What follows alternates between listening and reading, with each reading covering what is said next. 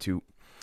Good morning, good afternoon, or good evening, everyone. As always, I'm extremely excited, humbled, honored, and grateful that we have with us today, of course, Brandon from Expanding Reality. And we're going to be touching upon some of the thoughts and ideological trains of thoughts and paths that we were discussing last week. But we're also going to be looking at uh, a couple different uh, new documents as well uh, pertaining to the whole DIA um, ATIP uh, archive, which is uh, going to be biosensors uh, and biomems, a survey of the present field, in addition to cognitive limits on simultaneous control of multiple unmanned spacecraft. Now, before we jump into that, how you doing today, brother? Thank you so very much for joining us, and the floor is yours. Oh hell yeah, dude! Thank you so much for having me. Of course, I mean this is just such a cool thing that you and I are doing, and I'm truly grateful, man. Uh, so, dude, it's good to see you. Um, this is crazy. Like these papers that you've pulled up and that we've decided to talk about today are absolutely fascinating. Now, one of the more interesting one is this biosensors, um, the you know BioMEMS and biosensors. Now, on page seven of that document, excuse me, there is uh, some information there that says um, recent BioMEMS have become something of a misnomer as the latest technologies are being designed and developed based on nanoscale technologies, which are many times smaller than microscale. And so the two delineations here is what's very interesting on this. So while current devices are manufactured mostly on the micro scale, many of the functioning parts and materials they use are operated on the nanoscale level. So what they're doing is they're operating these machines that operate within this system, and, but with much, much, much smaller components. Everything that we're seeing with this stuff is scaling down. You know, everything is getting smaller, and we've seen this with our technology. You go from you know, the room size computers that they had down to what we have now. And now the biggest challenge that we face as humanity with our technology being so small and great is the way that we interface with it. This is the most interesting takeaway that I get from this document.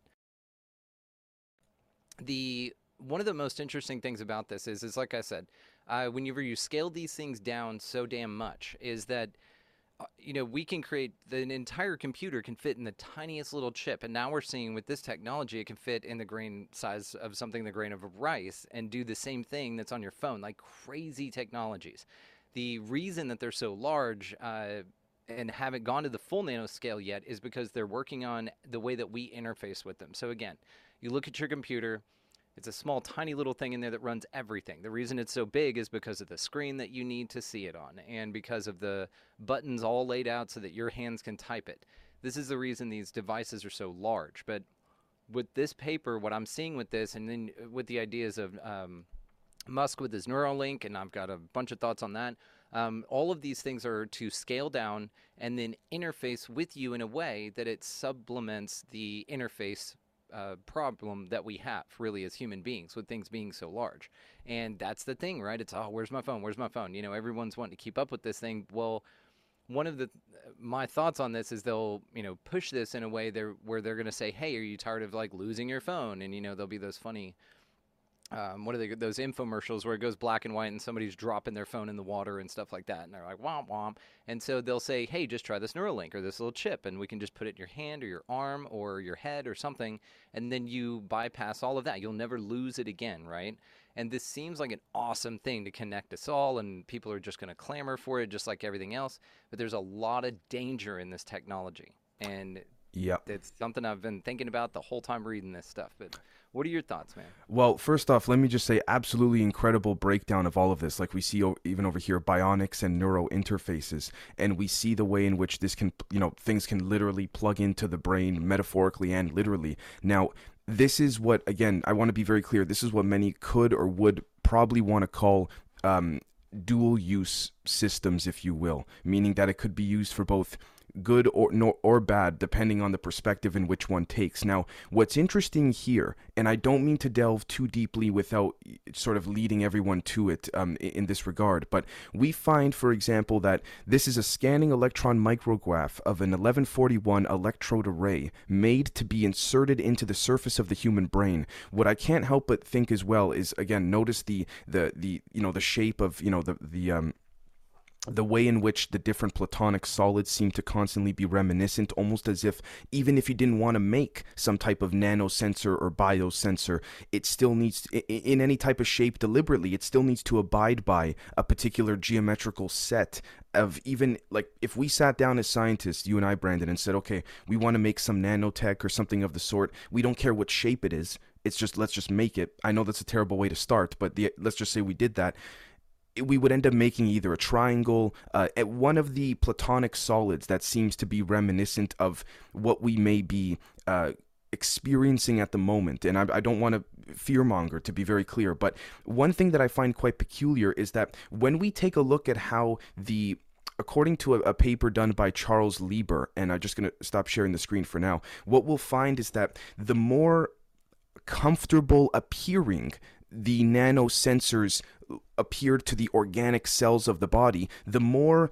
um, welcoming the cells were to those na- to the nanotech, creating an electrical impulse into the capillaries. The more comfortable, sort of like again, just like a paranormal events, when the more um, a, a a ghost or a, a, plasma entity, whatever you want to call it, is trying to deceive you to pretend to be reminiscent of that of a deceased loved one of yours, you are more inclined to allow them into your property in that regard. So I again, for better or worse is not for me to say, but this then speaks to me personally about this concept of randomness versus non-determinism. And I, I don't want to be jumping too much all over the place, but what I mean by this is that, say for example, you are a human being tricked by a poltergeist, if you will, or a spirit, an entity, plasmid being, whatever you want to call it, that you allow it into your house as they say the the whole you know I do believe there is something to the whole you know you can only let vampires in if if you if you're inviting them in using your intent. That speaks to again intent and all of that but and manifestation. But the idea that if you are being deceived and or tricked how can you figure out if you are being deceived or tricked? Well, to me, it's the concept of leaning into oneself in an organic, natural sense, meditation, prayer, being able to do that in, dare I say, real time. So you can figure out do I trust this person? Do I trust this physical being? Do I trust this ghost, this spirit, if you will? Uh, do I trust it actually being, you know, uh, the deceased member of the family that it's telling me in my head or through a Ouija board that it is? Or is it BSing me, right? And so th- the thing that I find very interesting about this is it speaks to something that Roger Penrose and Jordan Peterson w- discussed about a month back um, on Jordan Peterson's channel, which was that Roger Penrose has postulated that consciousness is not AI in the sense that we think of it, so as to speak to Professor Nicholas Gisin's thick time. And what do I mean by that? So basically, if I um, actually, you know what? Let's do you. Let's do the sketchboard. let's let's bring the sketchboard. I know everyone likes. For it. Yeah, I know everybody likes the sketchboard. So let's let's do the sketchboard. Um, okay, so if let's do a new thing here. Let's say, for example, we'll go here and full screen and boom. Okay. So let's say here we have the this just to very um just to very quickly describe to everybody the things that you and I have been exploring, Brandon, the concept of thick time and indeterminism or non-determinism. So let's think of it like this. As many on the on the member side already know that we've discussed, uh, even on Brandon's side too, the concept of randomness versus non-determinism in the sense that if I say it's going to rain tomorrow, it's either I'm going to be right or wrong. Now, what if there's a third variable? The third variable is that it hasn't been decided yet. And now the question becomes, okay, who's deciding that or what have you? But before we, we step into that that angle, that that path there, to me it speaks to are there a set of possibilities or outcomes that are already set and it's just a matter of literally one of those outcomes occurring if it's going to rain t- tomorrow or not or is it that there is no set options yet. It's truly unknowable.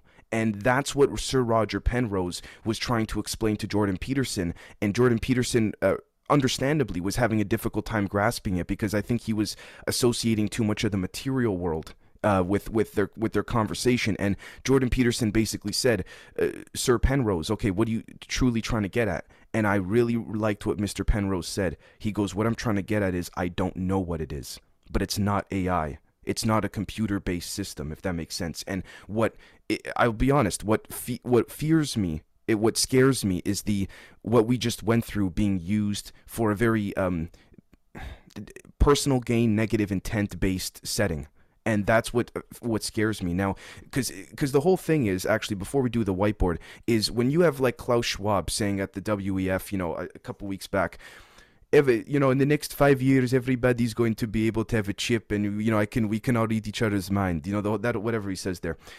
We can already do it. So why do we need the chips to be inserted?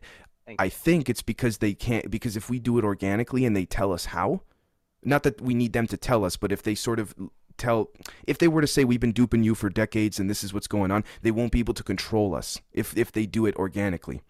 If we do it organically. So i think right the implant right the implantables based on what you just went through in the document there and described so beautifully is to not particularly dare i say quote unquote remove the soul but to do their best to make us forget that we have it so that you see what I'm saying? And it gives the illusion of being of, of freedom. And I want to very quickly read a quote that I just put on the um, the the Telegram uh, gr- uh, group chat here of by Aldous Huxley. The surest way to work up a crusade in favor of some good cause is to promise people that they will have a chance of maltreating someone to be able to destroy with good conscience this is the height of psychological luxury, the most delicious of moral treats. To be able to destroy with good conscience. And what I, without talking to like kinetic war sense based, even if we look at ourselves, using the implantables to destroy in but we don't think it's destroying our inner organic soul plasma you know plasma source zero point source christ consciousness chi prana you name it it's we think the implantables are good. And again, I'm not saying that they're I'm sure they could be used for the sake of trying to assist certain physical reparations, like if someone is sick temporarily. But to say that, you know, for me personally, um, this is just my personal opinion to say that I would want a chip to be in me and then say, you know, kind of like a car every two to five years, have it replaced. Um, I, am not, I'm not the biggest fan of that. Which, yeah, if you want to, if you want to jump in before I get to the the sketchboard, Dude, there's so much that you're saying here that I'd like Yeah. to talk to you. Uh, yes, Please, uh, so one of the best things that you just said there, uh, the Aldous, Aldous Huxley cl- quote. One of the things I was thinking about as well when we're, you know, trying to determine if it's natural, if it's a simulation, if it's any of that stuff at a level. And I've said this for a while now, but at a level, spirituality and science with the simulation theory are kind of meeting. You know, at the top with this unity consciousness idea because an architect of the simulation and an architect of an organic simulation like a god would be imperceivable at a certain level from our perspective. So even if it is technological um, which i'm not sold on that it is but you know who knows? We can't determine that because it's it's undetermined it's an indeterministic factor for us. But they do have some similar qualities. Now something also that you said real quick that i want to pull up uh, and just something i kind of want to note as well is that with the whole um, uh, wishing someone else ill and all of that, that's such a low base. Like that quote speaks to the narrative of what these transhuman Klaus Anal Schwab people want to do with this stuff. And that is that they perturb the natural order of things to institute their own control mechanism in a way that mimics what life kind of wants to do, but it goes completely against natural law. You said it well with the um, the collective consciousness, uh, ether, prana, and that we can already do it naturally. Um, there's an you know, and Mark Gober said this in our live last night. There's a natural evolutionary process which may explain why we haven't had the mass contact that we all want uh, and why you know these things haven't been fully developed in us, even though there's scientific evidence that proves with the intention studies, with remote viewing. I mean, countless examples of ways in which this mysterious force that we just—it's a science we don't understand yet. And you and I've talked about this. Uh, that is the driving force for the mystery, but it's being pushed. Evolution of humanity naturally is being pushed forward with this technology. And to the other bit of this, man, you you pop this chip in here, um, and it's it's over for that element. I think you know, it, and it could possibly be you just saying, okay, well, I'm done with this side, and this could be this 3D 5D split. I mean, there's again so many things to unpack with what you just said. But what I also want to say uh, is direct you to this. Um, let me screen share this real quick. There you go. Uh, if you could see this on the screen here, see the nanotubules these are how they're slipping this um, graphene technology and the poke pokes and all that kind of stuff into our systems because this structure uh, is not only the strongest one found in nature, but also it is a way to slip it past. This is This is what the nanotubules are uh, prouted on, and this is why they exist in the first place, is because they Right. sneak past your defense systems like a Trojan horse. And so these shapes here mimic the exact thing like what you just talked about with the the octagon there. Right. So um, same thing. It's it's slipped in past your defenses. So that's very very interesting, man. But I love what you said about the hijacking, and I've got so many things to say about what you said about the mimicry thing. But please continue on. Okay, so let me show here one thing before we get to the sketchboard. The what I want to point out here is micro cantilever uh, MEMS sensors, and we see here that they the micro cantilever or micro cantilever based sensors fall into two categories static sensors and vibrational sensors static sensing micro cantilevers are usually covered with a gold film which is then coated with a substance having a specific affinity upon binding the specific analyte such as a protein stress is generated resulting in bending of the micro cantilever now this is what's equally as interesting. The deflection is often measured using a narrow light beam from a small laser.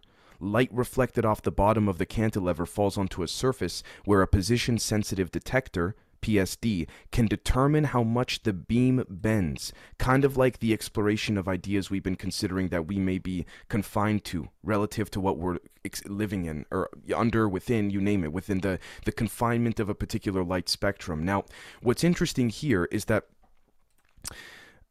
what we'll find is if we- head back here to uh, the gold, you're usually covered with a gold film. I can't help but speaking to what you want to discuss as well, brother, about the appearing to look organic and the more comfortably appearing the nanotech is to the organic cells, the more welcoming it's going to be. Well, if we consider the, the alleged possibility that we don't have two strands of DNA, but rather we have three, and that third one is covered in a little bit of uh, a couple different. Um, uh, ex- excuse me, uh, metals, gold, um, you know, aluminum, a couple different kinds that would certainly. And for those that say, Dave, where's the, um, you know, where's the third strand? It's the cent- It's the one down the center. That's considered junk DNA. That could be potentially non-local, in addition to extremely small at the nanoscale. Almost as if this could, these devices are being designed to to be deployed to uh, um, dare I say, penetrate or attack the junk DNA, the third strand specifically, to mimic it in a way that confines the light spectrum over top of it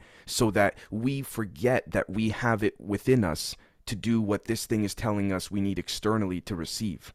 And so, to me, overall, this speaks to again the gold uh, within the DNA. The again, not saying I have the answers, but pertaining to the gold of Anunnaki, the you know all of this.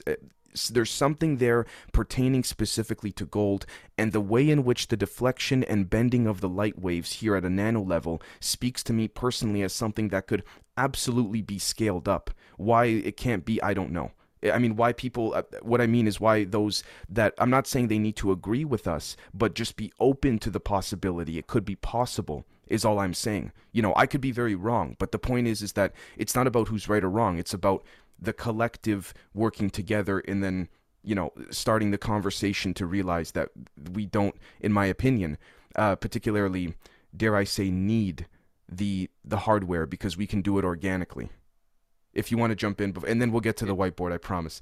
I, I love your and I like the teasing of the whiteboard. This is great. It's good foreplay.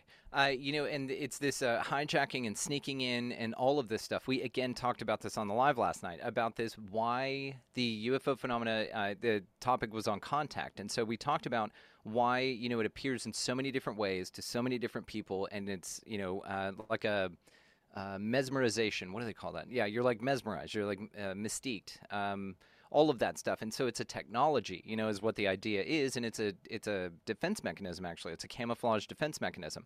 Uh, in Paul, they kind of, you know, that movie Paul, um, they kind of hint on this when he holds his breath, he turns completely invisible to Yep. our eyes, and then also they appear different because it's pleasing to you. It draws you in. You'll accept the program of what your eyes are seeing and what your mind is attempting to wrap its mind around if they appear to you as a dead loved one, if they appear to you as an angel, if they appear to you as a gray, you know, something that you're like, okay, well, you know, if an angel pops up, it you're not thinking that you're going for a ride on a spaceship. If a gray pops up, you're not thinking you're going to heaven. So there's like this specific way in which they appear to you that's conducive to what you think you should be seeing. The uh, Bigfoot, uh, poltergeist activity, the Fae, you know, things like this. They've appeared to different people in different ways so as to be more appealing and so that the person accepts the reality in which they're seeing, even though it's not the real reality, just like what we're talking about with this transhumanism type agenda. Also, this uh, type of mimicry is found in nature all over the place. Again, as above, so below, we have examples of this with the moths that have the uh, owl eyes on the wings, and it's just all the moths have them, and that's just what they do. But that owl that they're mimicking is a predator of the bird that's a predator for the moth. And so it just basically like represents for a bigger animal that the bird wants nothing to do with that would normally feed on that. Uh, you see this in plants all the time to draw their uh, pollinators in. They mimic that, that there's they look like something different. You know, like the petals of the flower look like super attractive, and you want to go there. And so it hijacks your consciousness. It invites you in, but albeit a deceptive one. And so this is what I think of whenever I see this nanoparticles and nanotubules and things that are sneaked in that mimic organic technologies, but that need to be disingenuous for you to accept the program and that is where i'm out. This is where i'm like no thank you. To me nan- sorry nanotube yeah. nanotubules are believable to the masses in a, in a biotech in a nanotech sense but for some reason people bring up you know um, and this is no jab at anybody to be clear but people bring up sir roger penrose's microtubules and all of a sudden it's total they think it's nonsense or many people say you know it's probably wrong but then all of a sudden you have people like dr puthoff saying well eh, I got some sympathy for going down that route. So it, yep. it then makes you think, right? It you know, um, sorry, please. Did you want to? I was just going to say it's so interesting too that they find all these things on the smallest scale possible. Even with our hidden strand or our junk DNA, it's so small, almost like we're not supposed to dick with it. You know, it's like like you said about the below the uh, delta brainwaves. It's you you're not supposed to screw around in that arena, but they keep going smaller and smaller and smaller to unlock this thing. You know, the Higgs boson, the God particle, that was done by smashing particles together and finding these tiny little bits that said, "Yep, that's that's the thing," and then those particles just evaporate into another dimension, basically. And so they say this is where the evidence is, but they had to find it on a super small scale. So it's again also very interesting that we talk about going within. Uh, they're scaling things down so that they can hijack, but when we talk about going within, that's for clarity. And so if they can get you at the source, if they can get it at the closest thing to divinity or the lowest possible scale, hijack our clarity. Translates exactly. Right. Hijack our clarity. I love that. Actually, I'm gonna write that down quick. I might um, put that in. That's the title of the episode. Yeah, hijacking our clarity. Yep, yep, exactly. So as you were also explaining it so beautifully, I, I was putting together the whiteboard here. So for those that that don't understand or don't see get what's going on, I'll explain all of it. So this goes back to randomness versus non-determinism. Sir Roger Penrose has proposed or postulated that uh, it's far more, in my opinion, than just a hypothesis at this point. Uh, something that uh, Mr. Nicol- Professor Nicholas Gisin from the University of Geneva has spoken on on Kurt Jaimungal's theory of everything regarding thick time, um, and something called intuitionistic mathematics. You know, intuition and all of that, which is that it's again to me this uh, what excites me is it speaks to Salvatore Pais again, telling Kurt Jaimungal on Theories of Everything, Kurt, none of this stuff is new physics. It is a new perspective on old physics. Same idea. And it, I think the same goes for this, which is that Mr. Nicholas Gisin has said that we need to revisit the what we call classical mathematics. What do we mean by that? Well, when we think of numbers one, two, three, four, five, without even speaking it, and to those in the audience right now watching or listening, think of those numbers in your head right now. I'll give it a few seconds because I really want them to count one to five in your head. And so, did that not just take time to think of? That's the whole point. So, we uh, have been, um, I don't want to say, you know, I don't want to overgeneralize, but modern human society has looked over whether deliberately or otherwise for conspiratorial purposes is not for me to say, but have looked over the fact that when we think of numbers in classical mathematics, they don't just all appear like this circle here one, two, three, four, five, six, seven, eight. They don't appear at once. It takes time to think of one, two, three, four, five, which speaks to again this concept of spook, what Einstein called spooky action at a distance, right? What this here is called quantum physics, when in reality we understand that we are living in a linear world, cause and effect, which speaks to again, could we rearrange the numbers? Could we take number five and put it, you know, replace number two and put it there? So take five, put it here, take two and replace the four, you know, put the one over the five. So that speaks to rearranging the order of things. Now, again, does it not take time to rearrange the order of things? So when Mr. Um, Professor Gisin speaks on thick time. What he's essentially saying is it doesn't need to be one, two, three, four, five. It could even be just think of the number 2 over and over again in your head. Thinking of it right now, 2 to the power of 0, because we just thought of it. It started at that 0 point, ironically, 0 point energy. 2 to the power of 1. This 2 over here, everybody, is thicker than the previous two because it's taken time to densify the thought in which we are laying out in a linear sense.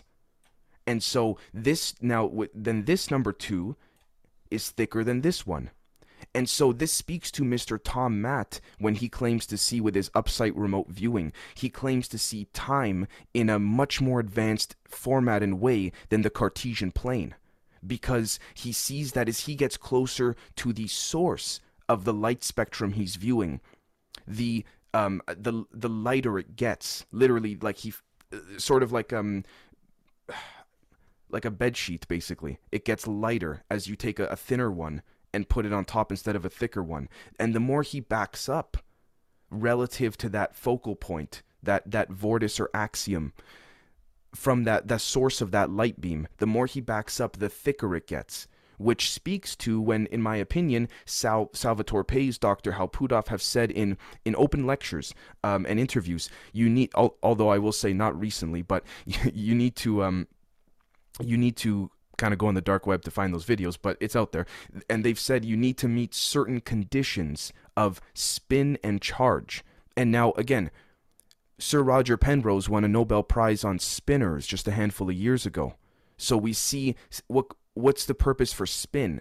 Well, the faster something spins, the faster it's going to vibrate, in my opinion, right? Which then creates a wave, if you will. So let's open a new. Um, let's open a new uh, uh, thing here, and the the idea, generally speaking, is that let's open this blueprint here. So the difference between randomness versus indeterminism to get back to, to that very quickly. And by the way, Brandon, did you want to jump in at all?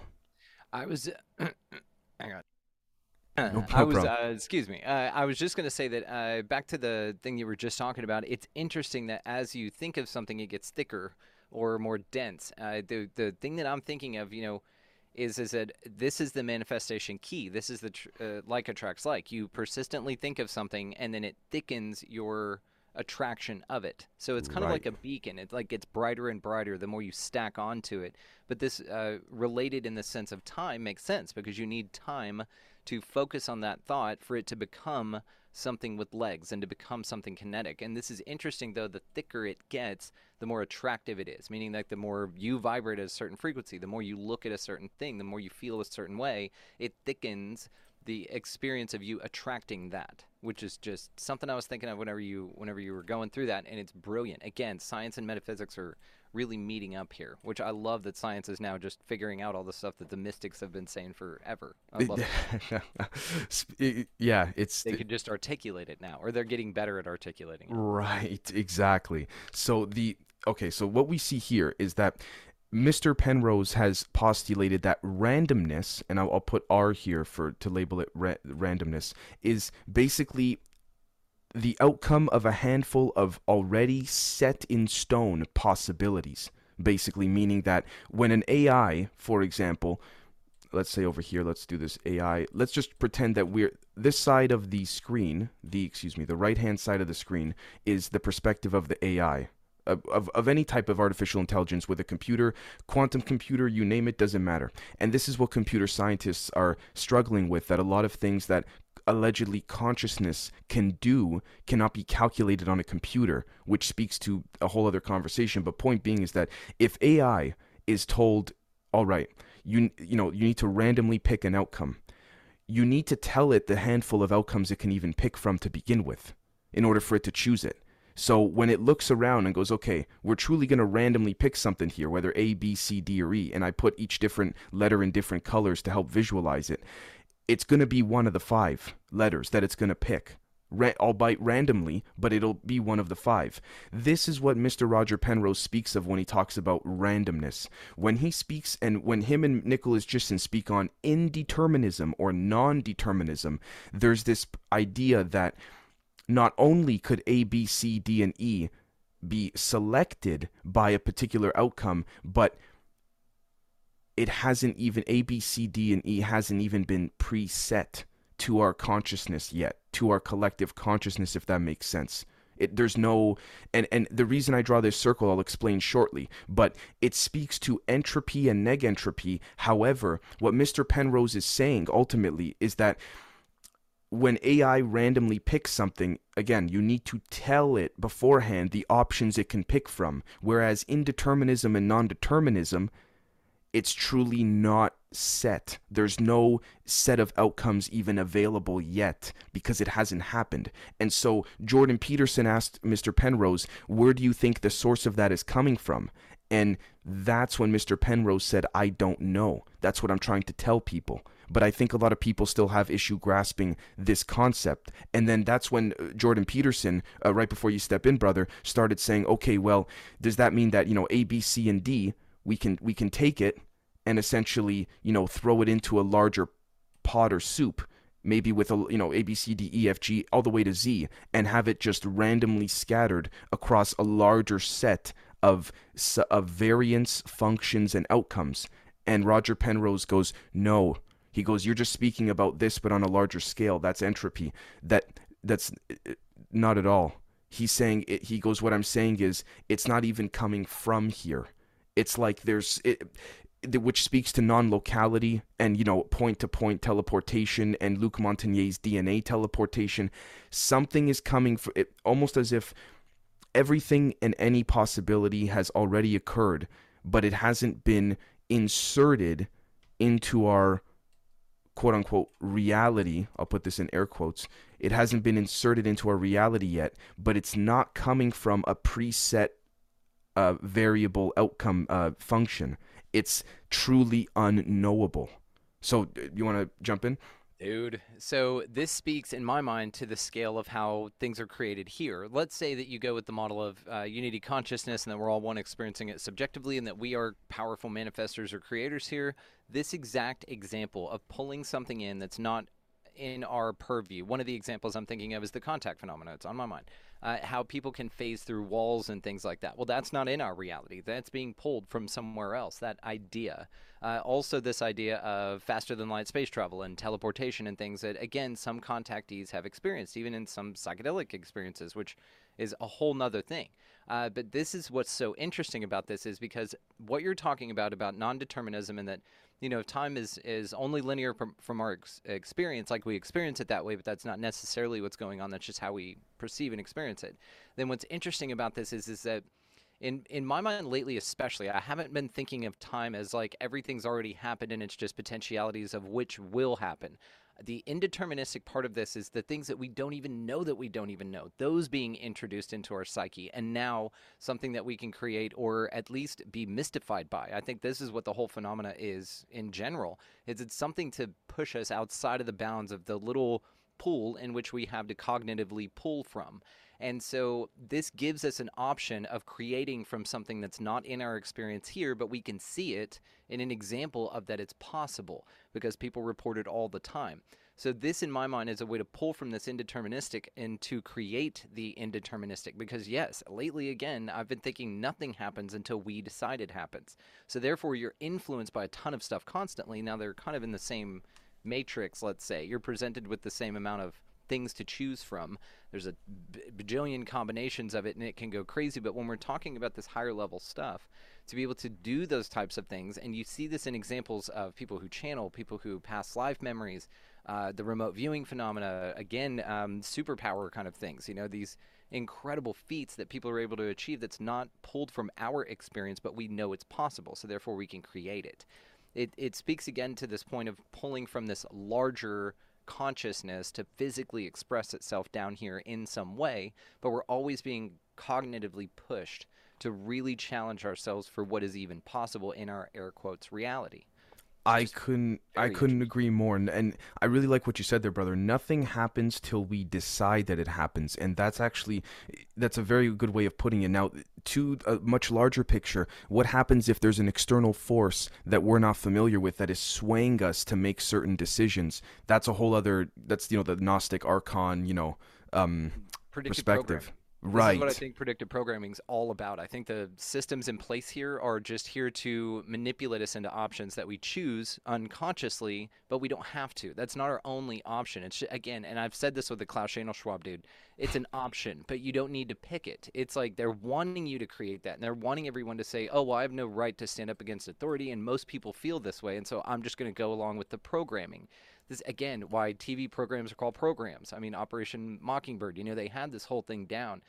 And back to the nanotubules, real quick, and the micro uh, BioMEMS and stuff like that. It seems like that externally we're over being lied to and that maybe this is what this great awakening is and people right. are really starting to figure out that the tactics and methods the technologies that they use as far as you know tones coming out of your tv as far as lo-fi programming music hijacking from 432 to 440 like all of these analog ways of hijacking your consciousness don't work anymore and so they need to go smaller and hijack it in a in a different way which again shows us that something's possible but also isn't something that's inevitable. It's an option but you don't have to choose it. You could say hang on that that's there. Okay cool.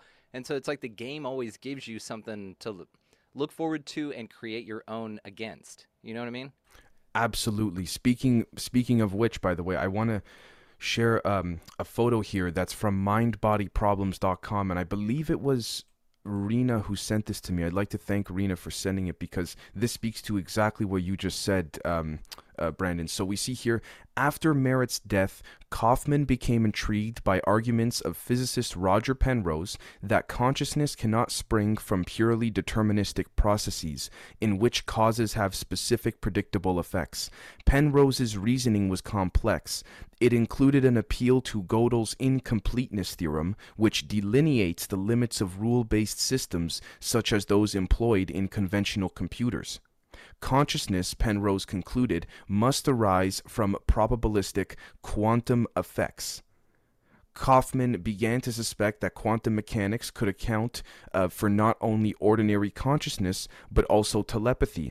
According to one interpretation of quantum theory, a particle such as an electron or photon exists in a blur of probable superposed states until it is observed, which speaks to, again, reality is only as real as the individual observing it, when it then snaps into a single state, which, in my opinion, before we go on, speaks to this right over here. Let me get the, um, hold on a second. Let me, there, here we are. Let me get the, uh, the sketch pad up back up again, which speaks to, again, it is only, let me go right back here this right over here.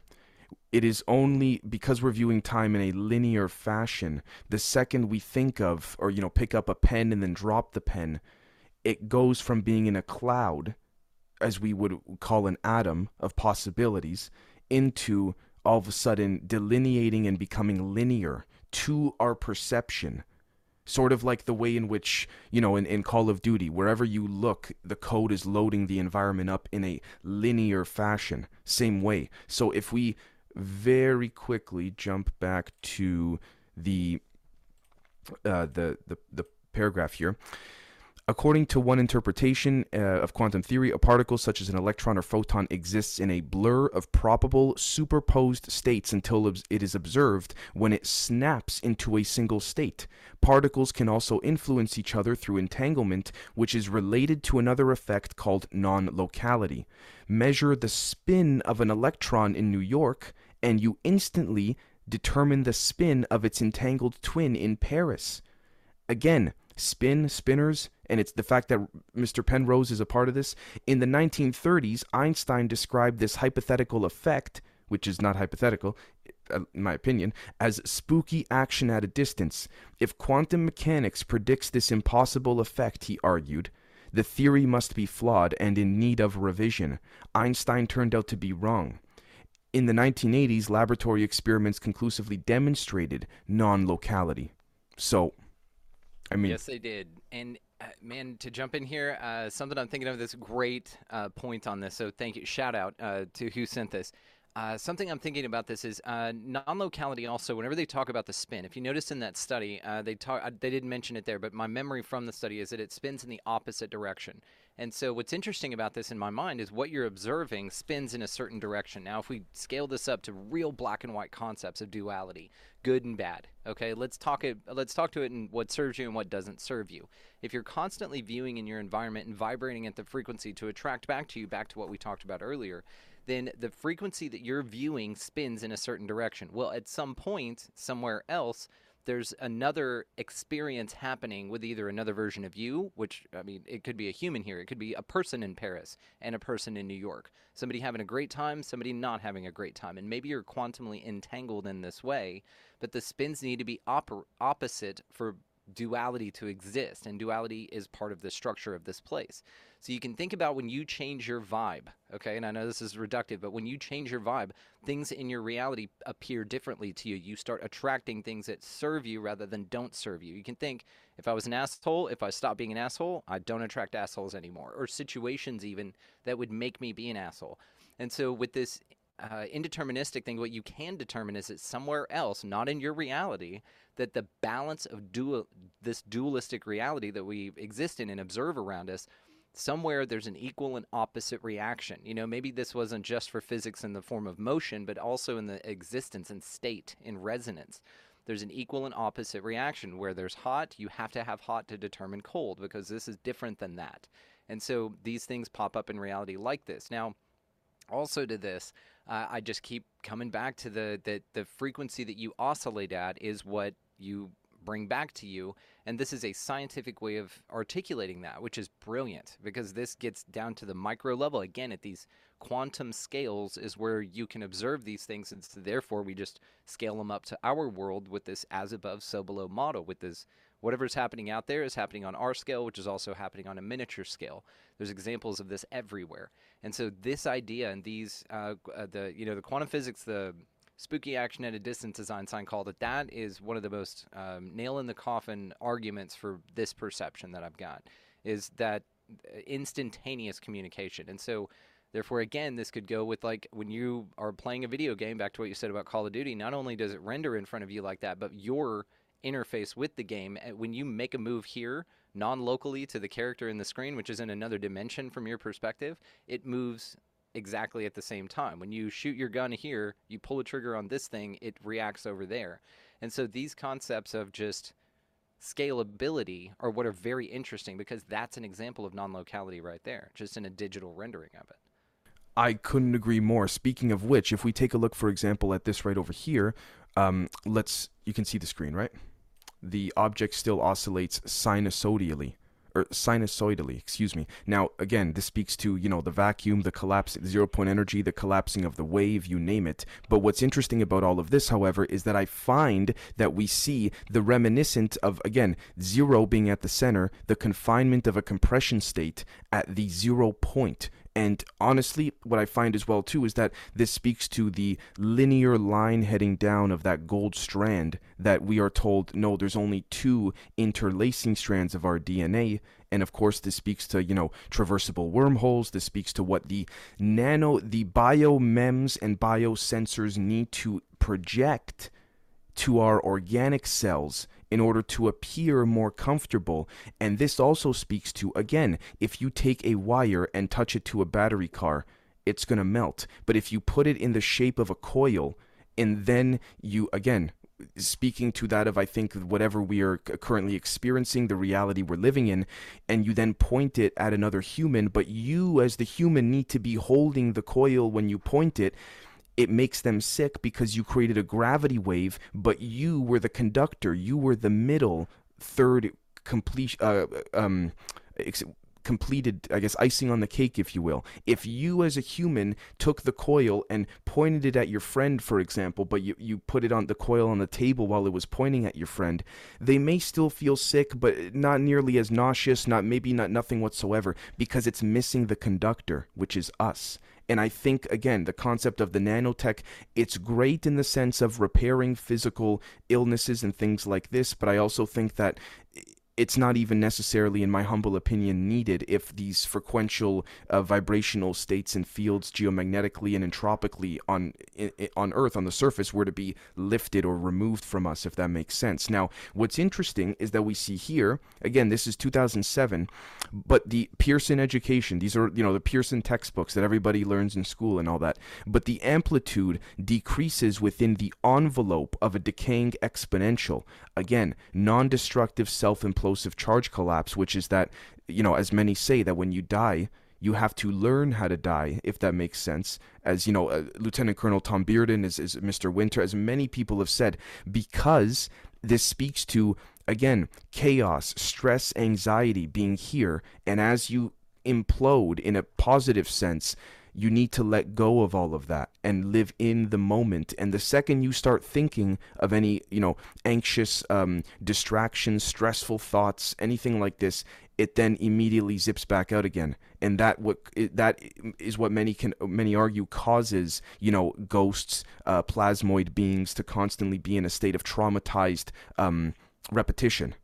Uh, particularly you know yeah sorry you want to jump in I was just going to say this is also what mediums do. They help people cross over. And how do they do that? With unfinished business. You know, this is kind of just Right. the, the narrative with that. And so they need to balance themselves or right some wrong here. Now, that's usually something that the ghost did that they feel bad about. because your intent say. is still focused on that event Exactly. So you can't cross over because you're energetically bound to that uh, event. Via intent exactly Yep. which speaks to you know constantly advertisements all around us and all of that. Now let's let's also give a visual for everybody to sort of speak to something even to a much larger picture as well. If we look for example at the scalar waves here right? Now what's interesting is that this speaks to zero point energy and mr uh, roger penrose's spinors because to me personally what we find here is that let's say for example let's very quickly um, let's redraw that very very quickly. So we then have the center line going like this and then we have the waves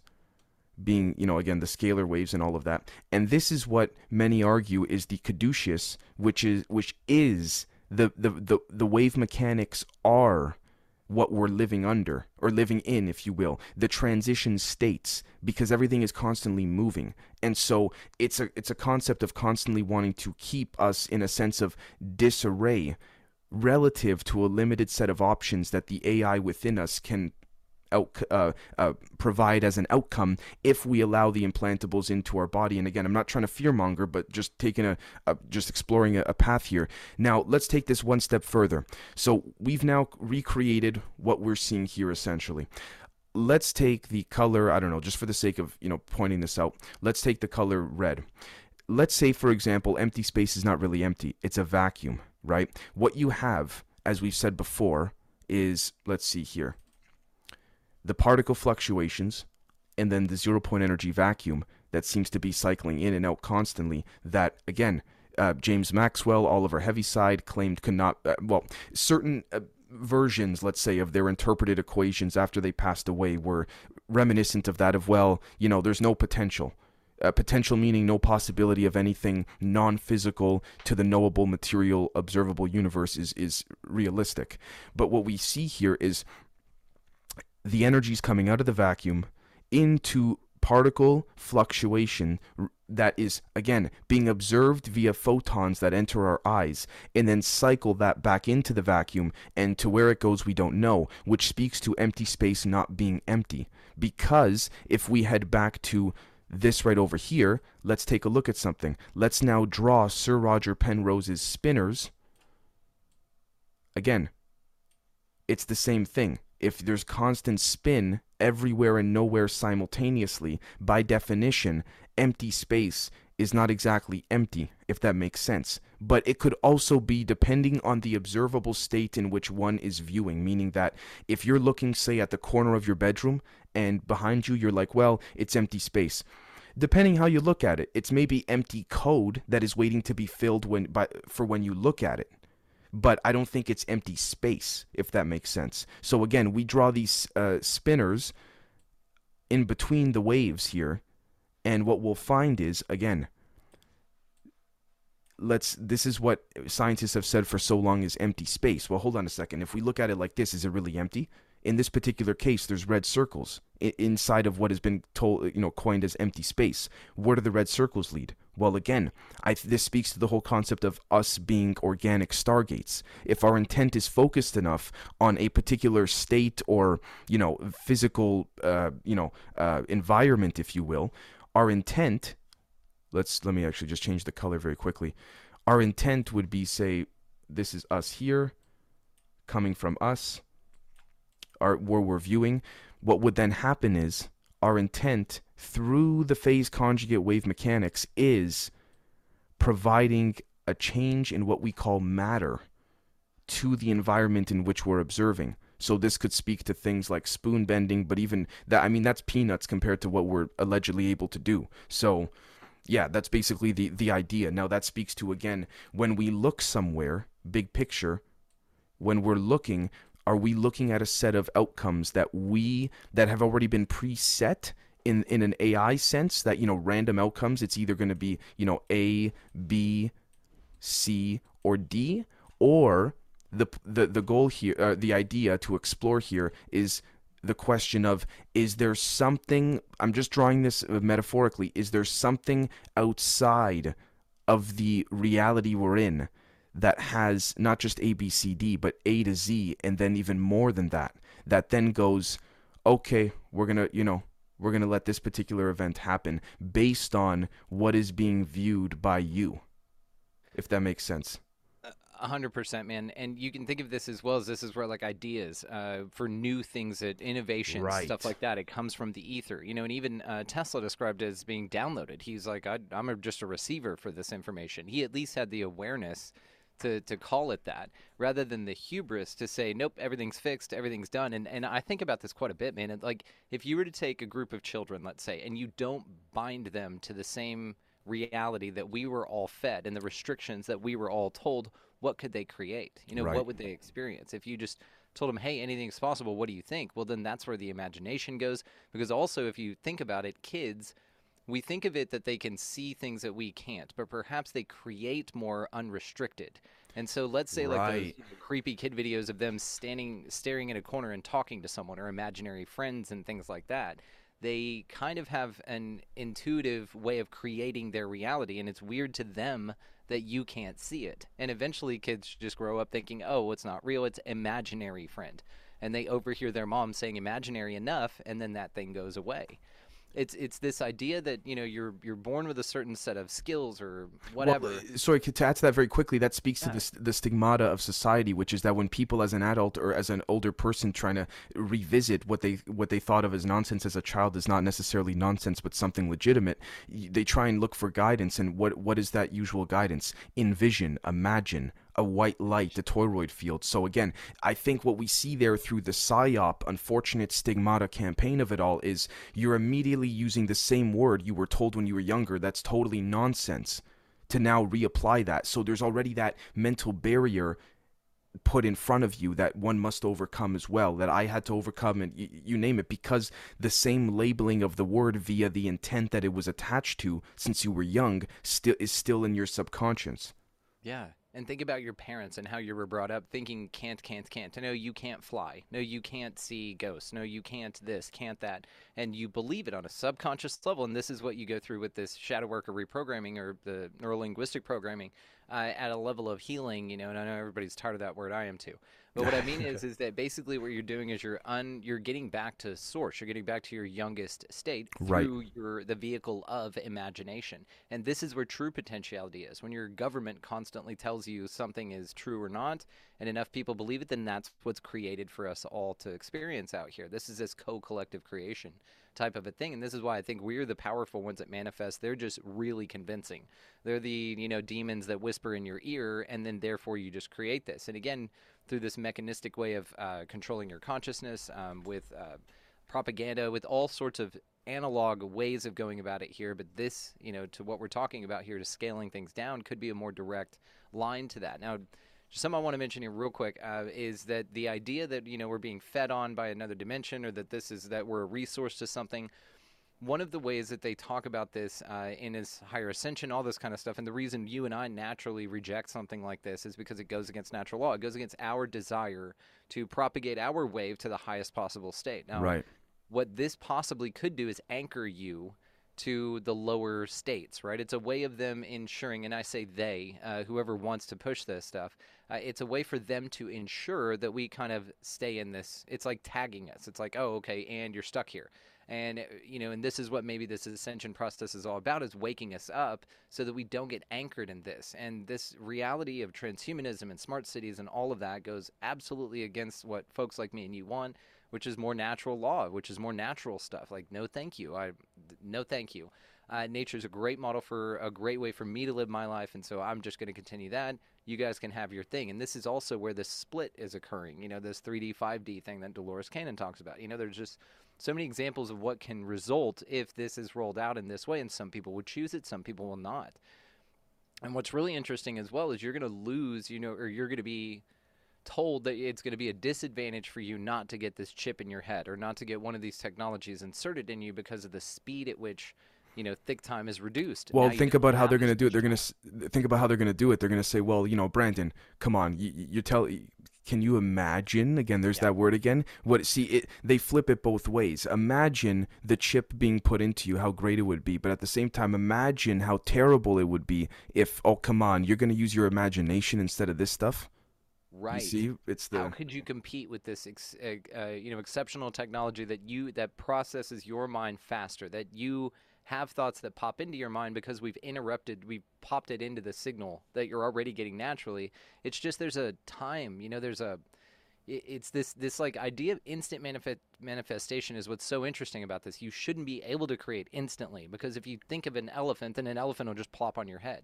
It's Right. like there's got to be like a time here for you to kind of figure it out, to rationalize it. And you could think about all the stuff you wish you said to someone, and then you just didn't because you cooled down, or you know where you were spiraling out emotionally. Well, you don't want that to manifest in your physical reality because you're just having a moment. You're figuring it out. So it's kind of a way of perturbing the experience here, in my mind. That's just how I look at it. I couldn't agree more. Perturbing the experience, exactly. Well, with that said, I think we've probably left the audience with on both ends with enough to, to ponder and think about. I think this is maybe even an episode that I, I think I speak on behalf of yourself too. We respectfully and humbly encourage all to maybe even watch or listen to a second time over because there's a lot of little things here that uh, that that may not that even I didn't pick up until a couple minutes after Brandon brought it up. So it's it's like literally. These always blow my mind, dude. They absolutely mind. absolutely but if you could tell everyone on uh, on my end of where you could be found of course as per usual and uh, and then we'll wrap it up Absolutely. Thank you again, dude. Amazing. They just keep getting better. This is just killer. Um, and so you guys can find me at expandingrealitypodcast.com, one stop shop. Dave, what about you for my audience? uh, again uh, patreon.com slash generation z and at podcast z on twitter generation z podcast no spaces capitals on instagram and of course type in generation z podcast zed on youtube podcasts apple spotify uh, apple spotify apple podcasts and spotify podbean and uh, i'm i'm basically there as well too. So thank you so very much